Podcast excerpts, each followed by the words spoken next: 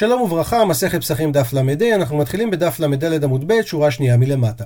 בואו נזכר רגע במשנה שהבאנו ממסכת תרומות, בדף ל"ד עמוד א'. המשנה אמרה ששתילי תרומות שנטמעו ושתלו אותם, הם טהורים כי השתילה מטהרת אותם, מצד שני, הם אסורים מלאכול. ואמרנו שיש פה איזושהי סתירה פנימית, ועכשיו הגמרא מביאה שלוש מקורות שבעצם אומרים יש מעלה מיוחדת שעשו בקודשים וממילא בתרומה. התשובה הראשונה, אמר רבא, אף אנא נמי תנינא. גם אנחנו שנינו שחכמים עשו מעלה מיוחדת בקודשים. שמה שנינו? לגבי עשיית מי חטאת, כתוב, ונתן עליו מים חיים אל כלי. במי חטאת יש שני שלבים. נותנים את המים בתוך כלי לשם מי חטאת, מים ממעיין, ואחר כך שמים על זה את האפר של הפרה האדומה, והם מקדשים אותם, וככה הם נהיים מי חטאת, מזה מזים על טמא המת לטהרתו.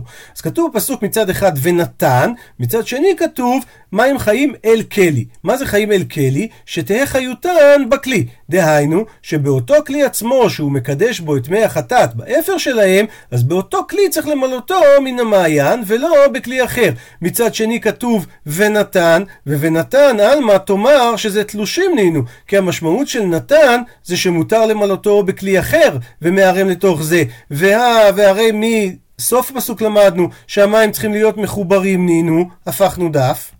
אלא כדי ליישב את הסתירה הזאת אנחנו אומרים מעלה, דהיינו יש פה מעלה שחכמים עשו שהמים, החיות שלהם צריכה להיות בכלי, דהיינו שלוקחים מהכלי ישירות מהמעיין, וחכמים רק הסמיכו את זה על הפסוק. אז ההכנמי גם לגבי שתילי התרומה זה מעלה מיוחדת, כי הרי אין זריעה לתרומה מועילה לה, ואנחנו אומרים שהם אסורים מלאכול, אז זה מעלה מיוחדת, כי ודאי שהזריעה הופכת את השתילי תרומה הטמאים לטהורים.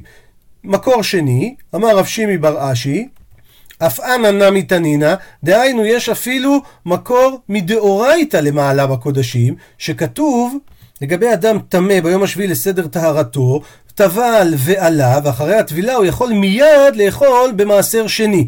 וכאשר העריב שמשו, דהיינו היה צאת הכוכבים, אז הוא כבר יכול לאכול בתרומה. ומדייקת הגמרא, בתרומה דווקא אין, כן, הוא יכול לאכול, אבל בקודשים הוא לא יכול לאכול. עמי, למה? הרי הוא כבר טהור. אלא אנחנו רואים שיש פה מעלה מיוחדת בקודשים מהתורה, החנמי, אותו דבר, יש מעלה מיוחדת בתרומה, וכמו שהסברנו את הדין לגבי שתילי התרומה שנטמעו. מקור שלישי, אמר רב אשי, אף אנא נמי תנינא, כתוב, נקרא את הפסוק בפנים, והבשר אשר ייגע בכל טמא לא יאכל, באש יישרף, והבשר כל טהור יאכל בשר. אז והבשר, יש לנו פה ו' יתרה, וזה בא לרבות את העצים ואת הלבונה, שגם הם נמצאים בקודש והם יכולים לקבל טומאה. שואלת על זה הגמרא, עצים ולבונה בני איתמוי אינינו? אומר לנו רש"י צריך לקרוא את זה בתמיהה, הרי עצים ולבונה הם לא אוכל, אז איך הם מקבלים טומאת אוכלין? אלא בהכרח אתה צריך להגיד שיש פה מעלה מיוחדת בקודשים, החנמי אותו דבר גם לגבי התרומה, יש מעלה מיוחדת. אומרת המשנה, אנחנו בעצם קצת חוזרים עכשיו לדיני מצה וחמץ. אלו דברים שאדם יוצא בהן ידי חובתו בפסח, בחיטים, בשעורים, בכוסמין ובשיפון ובשיבולת שועל. הנה הזיהוי המקובל לאותם חמשת מיני דגן, הנה החיטה, הנה השעורה, הנה שיבולת השועל, הנה הכוסמין והנה השיפון. דינים נוספים לגבי מצה, ויוצאים הכוונה שמותר להכין מצה מאותם חמשת מיני דגן, גם אם מדובר בדמאי ובמעשר ראשון שנתלה תרומתו, ובמעשר שני והקדש שנפדו. מסביר רש"י, יוצאים בדמאי, דמאי זה תבואה שנלקחת מעם הארץ, היא נקראת דמאי, יש פה שתי מילים, ד... מאי, זה מהו בדיוק? יש ספק אם עם הארץ איסר אותה או לא איסר אותה, וחייבו חכמים להפריש את המעשרות מספק, דהיינו בלי ברכה. ואם הוא אכל מצה מתוצרת של דמאי, והוא לא הפריש את המעשר, בכל זאת הוא יצא ידי חובה. ואותו דבר במעשר ראשון של לוויים. בואו נזכר רגע בסדר הפרשת תרומות ומעשרות. לבן אדם צריך לתת תרומה גדולה כן, אחד מהחמישים, דהיינו שתי אחוז, ממה שנשאר לו הוא צריך לתת מעשר, דהיינו עשירית, ללוי, הלוי מתוך מה שהוא קובל נותן עשירית מזה תרומת מעשר לכהן. אחר כך ממה שנשאר, תלוי לפי איזה שנה מדובר, הישראל או נותן מעשר שני או נותן מעשר עני. אז מעשר ראשון שניתן ללוי, שנתלה תרומתו, דהיינו שהלוי נתן תרומת מעשר לכהן, ומכאן ואילך בעצם המעשר מותר לזרים, דהיינו לכל אדם. והכהנים יוצאים ידי חובה במצע שהיא מהפרשת חלה או מתרומה, וודאי שזה רק הכהנים, אבל הישראל בתרומה הם לא יוצאים ידי חובה, כי אסור להם בכלל לאכול אותה. אבל במה לא יוצאים? לא בתבל ולא במעשר ראשון שלא נטלה תרומתו, ולא במעשר שני והקדש שלא נפדו. הדין האחרון במשנה, חלות התודה ורקיקי נזיר, דהיינו, החלות מצות שמביאים עם קורבן התודה, רקיקי המצות שהנזיר מביא עם הקורבן שלו, אז זה תלוי. אם הוא עשאן לעצמו, אין יוצא בהן ידי חובת מצה, אבל אם הוא עשה אותם למכור בשוק, אז כן יוצאים בהם. אומרת הגמרא עכשיו, מהם בדיוק חמשת המינים לפי הזיהוי שהם הכירו בזמנם. תנא, כוסמין זה מין חיטין, שיבולת שועל ושיפון זה מין שעורים. כוסמין זה מה שנקרא גולבה, שיפון זה מה שנקרא דישרה, ושיבולת שועל זה מה שנקרא שביל לתעלה.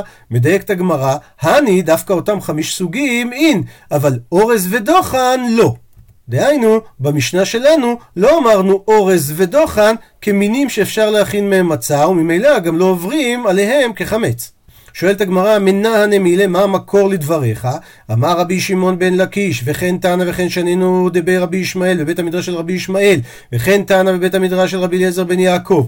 אמר קרא, כתוב בפסוק, מצד אחד לא תאכל עליו חמץ, ומצד שני שבעת ימים תאכל עליו מצות. אז הסמיכות בין החמץ לבין המצות מלמד אותנו שדברים הבאים לידי חימוץ, אדם יוצא בהם ידי חובתו במצה, וממילא יצאו אלו, האורז והדוחן, שהם לא באים לידי חימוץ, אלא לידי סירחון. מסביר רש"י, שאורז ודוחן הם לא עושים חמץ, ואם הם כן מחמיצים, בעצם הם מסריחים, הם לא יוצרים את אותו חימוץ כמו חמשת המינים. מדייקת הגמרא שמתניתין, המשנה שלנו, היא דלא, היא לא כמו שיטת רבי יוחנן בן נורי, שרבי יוחנן בן נורי הוא אמר שאורז זה מין דגנו וחייבים על חימוצו כרת, דהיינו אפשר לצאת בו ידי חובת מצה וממילא אם הוא החמיץ חייבים עליו כרת.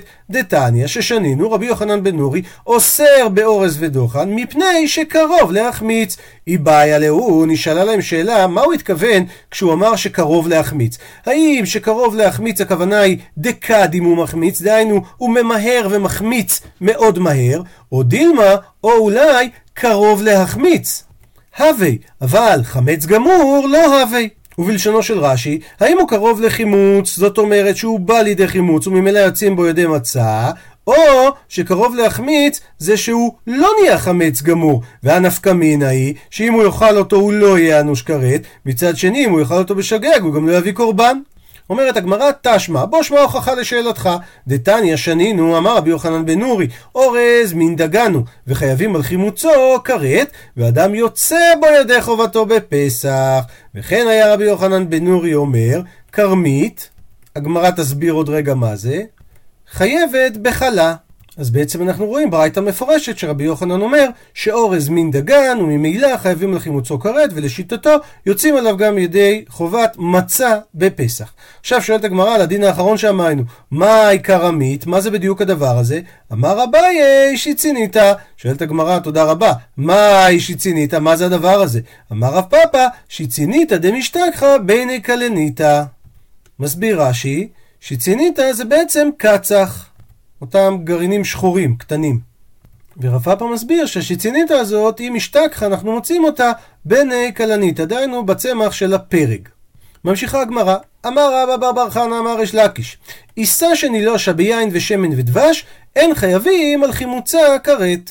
ומדובר שהוא לא שם מים בעיסה. אז זה לא נקרא חמץ, למה? כי מי פירות לא מחמיצים כמו שנראה בעמוד הבא. מספרת הגמרא, ייטיב יושב רב פאפא ורב הונא ברי דרב יהושע קמי לפני דרב אידי בר אבין וייטיב רב אידי בר אבין וקמנמנם, הוא קצת מנקר שם. אומר לו בינתיים רב הונא ברי דרב יהושע לרב פאפא, כן, התלמידים מדברים ביניהם. מה איתה מה דרש לקיש? שעיסה שנילושה ביין שמן ודבש זה לא חמץ? אמר לי, עונה לו רב פאפא, דאמר קרא, כתוב לא תאכל עליו חמץ, ומזה הוא לומד דברים שאדם יוצא בהם ידי חובתו במצה, אז חייבים על חימוצו כרת. והב, על הדברים האלה, הואיל ואין אדם יוצא בידי חובתו, למה? כי הווה למצה עשירה, אז אין חייבים על חימוצה כרת. לא יוצאים ידי חובת מצה, כי זה מצה עשירה, והתורה לעומת זה אמרה שהמצה צריכה להיות לחם עוני. הייתי ורב הונא ברי דרב יהושע, אז שואל אותו רב הונא את לרב פאפא, הברייתא אומרת ככה, המחהו וגמאו, לקח אדם לחם שהוא מין דגן, והוא המיס אותו ושתה אותו, אומרת הברייתא, אם חמץ הוא, אנוש כרת, ואם מצה הוא, אין אדם יוצא ידי חובתו בפסח. אם הוא חמץ, אז הגמיהה היא כמו אכילה והוא חייב, לעומת זאת, זה לא נחשב דרך אכילה לגבי לצאת ידי חובת מצה. אז מקשה רב רונא על ההסבר של רב פאפא, והאחה, והרי כאן אנחנו רואים שמצד אחד אין אדם יוצא ידי חובתו במצה, ומצד שני כן חייבים על חימוצו כרת. וזה סותר את ההסבר שרב פאפא אמר קודם. אומרת הגמרא, התערבהו, התעורר רב אידי בר אבין, ואמר להו, דרדקי, ילדים, תלמידים, היינו טעמא דריש לקיש, לא כמו שאתם אמרתם, הטעם של ריש לקיש, משום דהבלו מי פירות, הפכנו דף, ומי פירות אין מחמיצין. דהיינו, מי פירות לא גורמים להחמצה גמורה. ממשיכה הגמרא, מצטטת מהמשנה, שאדם יוצא בדמאי ומעשר וכולי. שאומרת הגמרא, דמאי? מה פתאום אתה יוצא בידי חובה? הלא חזי לי. נותן רש"י שתי הסברים אפשריים. אמרנו קודם שמי שאיסורו משום בל תאכל חמץ לבדו, אז רק בכזה אתה יוצא בו משום מצה. אבל כאן יש הרי איסור נוסף, איסור דמי של חכמים. או אפשרות שנייה, אי נמי, שאבלי מצווה באה בעבירה, אז איך אתה יוצא ידי חובת מצה? עונה הגמרא, כיוון דאי ביי, כיוון שאם הוא רוצה, הוא יכול מפקיר לנכסה, הוא יכול להפקיר את הנכסים שלו, ואז הווי עני הוא הופך להיות בגדר של עני, ואנחנו יודעים שעני אוכל דמי, אז אשתנמי, אז עכשיו גם חזו לי.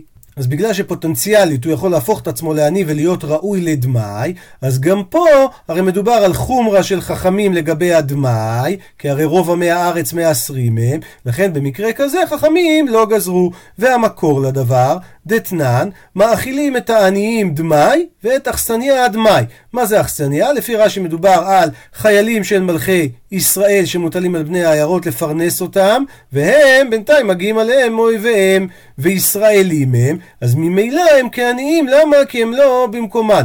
תוספות לעומת זה, גם במקום אחר אומר, מביא את הירושלמי שמדובר על חיילים של נוחים, ולכן חכמים הקלו בדבר. ואמר רב הונא תנא, בית שמאי אומרים אין מאכילים את העניים דמאי ואת האכסניה דמאי, לעומת זאת בית הלל שכמו שאנחנו יודעים הלכה כמותם אומרים מאכילים. עוד ציטוט מהמשנה, מעשה ראשון שנתלה תרומתו וכולי. אומרת הגמרא פשיטא, פשוט הדבר, הרי דכיוון שנתלה תרומתו, אז אם ככה חולין הווי שהרי ברגע שהפרשנו תרומת מעשר מהמעשר הראשון, כל אדם יכול לאכול את מה שנשאר שם במעשר הראשון. עונה הגמרא, לא, צריכה, שהקדימו בשיבולים, ונטלה המנו תרומת מעשר, ולא נטלה ממנו תרומה גדולה. וזה כשיטת כדי רבי אבאו, דאמר רבי אבאו אמר רבי שמעון בן לקיש, מעשר ראשון שהקדימו בשיבולים, פטור מתרומה גדולה. למה? שנאמר, בוא נקרא בפנים, ואל הלוויים תדבר ואמרת עליהם, כי תיקחו מאת בני ישראל את המעשר אשר נתתי לכם מאיתם בין נחלתכם, והרמותם ממנו תרומת אדוני, מעשר מן המעשר. מדייק יש לקיש, מעשר מן המעשר אמרתי לך לתת, ולא תרומה גדולה ותרומת מעשר מן המעשר. מסביר רש"י שהקדימו בשיבולים את המעשר הוא הקדים לתרומה גדולה ומדובר קודם מרוח, דהיינו לפני שהפרדנו את הגרעינים מהשיבולים שמהתורה תרומה צריכים לתת לפני מעשר, למה? כי הרי כתוב ראשית גנך ומהנותר ומה שנותר אז מזה צריך לתת מעשר ראשון ללוי אלא מה?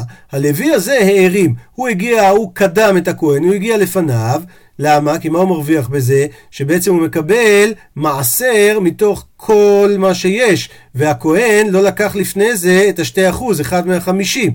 אחרי שלקח הלוי הזה את העשירית, אז הוא לוקח ונותן מזה תרומת מעשר כמו שצריך לכהן.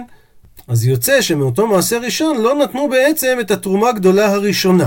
ומשמיעה המשנה שזה מותר כמו רבי אבאו. אז כן, כמו שכתוב מכל מתנותיכם מדובר בלוויים, שהם צריכים לתת מעשר מן המעשר, דהיינו את תרומת המעשר, ולא לתת גם תרומה גדולה וגם תרומת מעשר מן המעשר. אמר לרב פאפא לאביי, שואל רב פאפא, אלא מעתה אפילו יקדימו בקרי, נמי להיפטר? מה שדיברנו קודם זה שהלוי הגיע ולקח מערימות השיבולים. שואל עכשיו רב פאפא, אם הלוי יבוא לפני שהכהן הגיע, אבל להקריא, דהיינו יש לנו כאן כבר את הגרעינים, כן, שהגיעו מהשיבולים ולא את השיבולים עצמם, האם גם פה יהיה את אותו דין? עונה לו אביי, אמר לו, עליך אמר קרא, בשבילך בא בעצם הפסוק שאמר, מכל מתנותיכם תרימו את כל תרומת אדוני, מכל חלבו את מקדשו ממנו. אז יש פה ריבוי, את כל תרומת השם, דהיינו אתם צריכים לתת אפילו תרומה גדולה. אז שואל אותו רב פאפא, ומה ראית? הכוונה, למה אתה מעמיד את הפסוק של החיוב כשהקדימו בקרי, ואת הפסוק של לפתור כשהקדימו בשיבולים? עונה לו אביי, היי ידגן, והי לא ידגן. הכוונה, כאשר הוא מריח את הקרי, דהיינו הגרעינים, אז זה כבר נחשב דגן. ברגע שזה נקרא דגן, אז ממילא זה מתאים לפסוק שכתוב ראשית גנך. שמהרגע שזה דגן, זה מתחייב בתרומה לכהן. לעומת זאת, שיבולים שהם עדיין לא נעשו דגן, ממילא הם לא התחייבו בתרומה, ואז אם הלוי לקח מהם את המעשר ראשון, אז זה לא יתחייב תרומה, ולכן מספיק שהוא ייתן את התרומת מעשר. ממשיכה הגמרא, מביאה ציטוט מהמשנה, מעשר שני והקדש שנפדו וכולי. אומרת הגמרא, פשיטא. הרי מעשר שני והקדש שנפדו, כולם יכולים לאכול אותם, ברור שיוצא ידי חובה. עונה הגמרא אחא במה עסקינן, כאן במה מדובר? שהוא נתן את הקרן ולא נתן את החומש. כמה שמלן, ובעצם המשנה משמיעה לנו שאין נתינת החומש מעכב. כאשר הבעלים פודה מעשר שני או הקדש, הוא לא נותן רק את השווי שלהם, מה שנקרא קרן, אלא הוא צריך לתת גם עוד חומש. אם הוא לא נתן את החומש הזה, עדיין הוא יוצא ידי חובת מצה בתוצרת שאותה הוא פדה. שוב ציטוט מהמשנה, והכהנים יוצאים בחלב ובתרומה וכולי. אומרת הגמרא, פשיטא, ברור שהם יכולים לצאת, זה הרי לשימושם. עונה הגמרא, מה עוד תימה, מה היית אומר שצריך שהמצה תהיה שווה לכל אדם באינן? כן, זה מה שצריך. כמה שמלן, מצות מצות ריבה. מזה שהמילה מצות חוזרת הרבה פעמים, אז הריבוי הזה מלמד שיוצאים ידי חובת מצה גם אם היא לא שווה לכל אדם, אלא רק לכהנים במקרה הזה, הם גם יוצאים ידי חובה. שוב ציטוט מהמשנה, אבל לא בתבל וכולי, אומרת הגמרא פשיטא ברור, אסור לאכול תבל. עונה הגמרא, לא, צריכה. מדובר בתבל טבול מדרבנן ולא מדאורייתא, של דוגמה שזרעו בעציץ שאינו נקוב. מה שגדל בעציץ שאינו נקוב, לא נחשב מדאורייתא כגידולי קרקע. אז החיוב שלו בתרומות ומעשרות זה רק מדרבנן.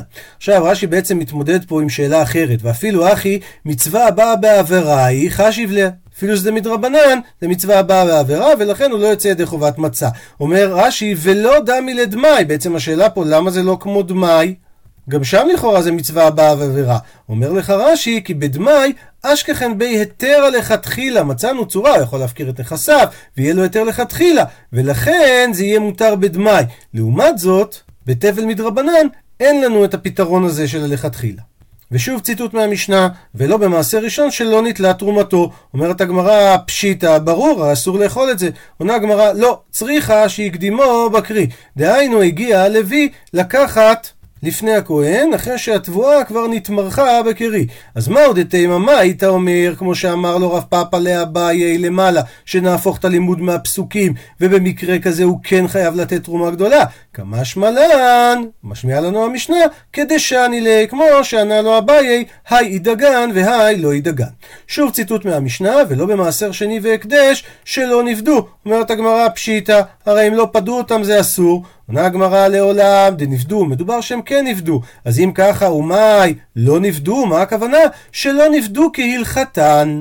ומסבירה הגמרא, מעשר שני שפדאו על גב אסימון. מה זה אסימון? אומר רש"י, מעה בלא צורה, מה שנקרא גולם. שלא הטביעו על זה את הצורה של המטבע.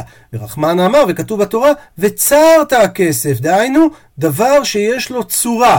ולגבי הקדש, מדובר שחיללו על גבי קרקע. ורחמנה והתורה אמרה, ונתן הכסף וקם לו. דהיינו שפדיון ההקדש זה דווקא על ידי כסף. אז אם הוא פדה את הפירות על גולם, זה לא תופס. ואותו דבר אם הוא חילל את ההקדש על קרקע ולא על כסף. ממשיכה הגמרא, תנו רבנן שנינו, יכול יוצא אדם ידי חובתו בתבל שלא נתקן.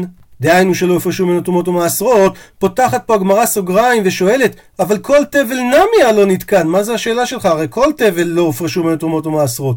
אלא מסבירה הגמרא, אלא בתבל שלא נתקן כל צורכו. מה הכוונה? שניטלה ממנו תרומה גדולה, אבל לא ניטלה ממנו תרומת מעשר, או מעשר ראשון ולא מעשר שני, או אפילו מעשר עני, אם לא לקחו ממנו. מניין? שאם חסרה משהו מההפרשות האלה, אפילו המעשר עני, אז לא יוצאים ידי חובה.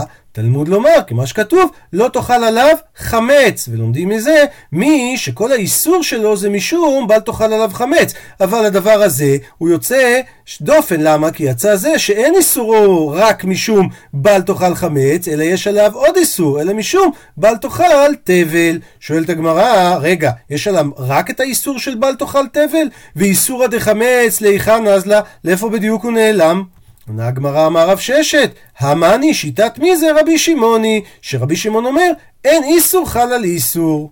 דהיינו, בגלל שהתבואה פה הייתה אסורה משום תבל, אז איסור חמץ בכלל לא נוצר עליה, ולכן באמת יש פה רק את האיסור של בל תאכל תבל. ומה המקור לדברי רבי שמעון? דתניא, רבי שמעון אומר, הפכנו דף. האוכל נבלה ביום הכיפורים פטור, כן? מי שאכל בשוגג הוא יהיה פטור מחטאת. למה? כי אין איסור יום הכיפורים חל על האיסור נבלה שכבר רובץ על הדבר הזה. אפילו אם בו ביום היא נתנבלה, אז תאמר לכאורה כן כבר היה איסור יום כיפורים. אומר רש"י לא, היא עדיין הייתה אסורה לפני זה. למה? כי הייתה חיה, אז היא הייתה אסורה משום מעבר מן החי. עכשיו מביאה הגמרא תשובה נוספת, רבינה אמר, אפילו תימה, אפילו תאמר שהברייתא בדף הקודם מסתדרת גם לשיטת חכמים, שאומרים שאיסור כן חל על איסור. מי שאיסורו משום בל תאכל חמץ בלבד, צריך להגיד. יצא זה שאין איסורו משום בל תאכל חמץ בלבד, וממילא גם משום תבל וגם משום איסור חמץ, כן? אלא אף משום בל תאכל תבל. שואלת על זה הגמרא, מידי, האם כתוב את המילה בלבד כתיב? אז אם ככה, עיקר התירוץ שלך רבינה חסר מהברייתא, אלא מחברת כדרב ששת. אלא מחובר, ברור שצריך לענות, כמו שרב ששת אמר, שהברייתא הזאת הולכת רק לשיטת רבי שמעון. עד לכאן, דף ל"ה.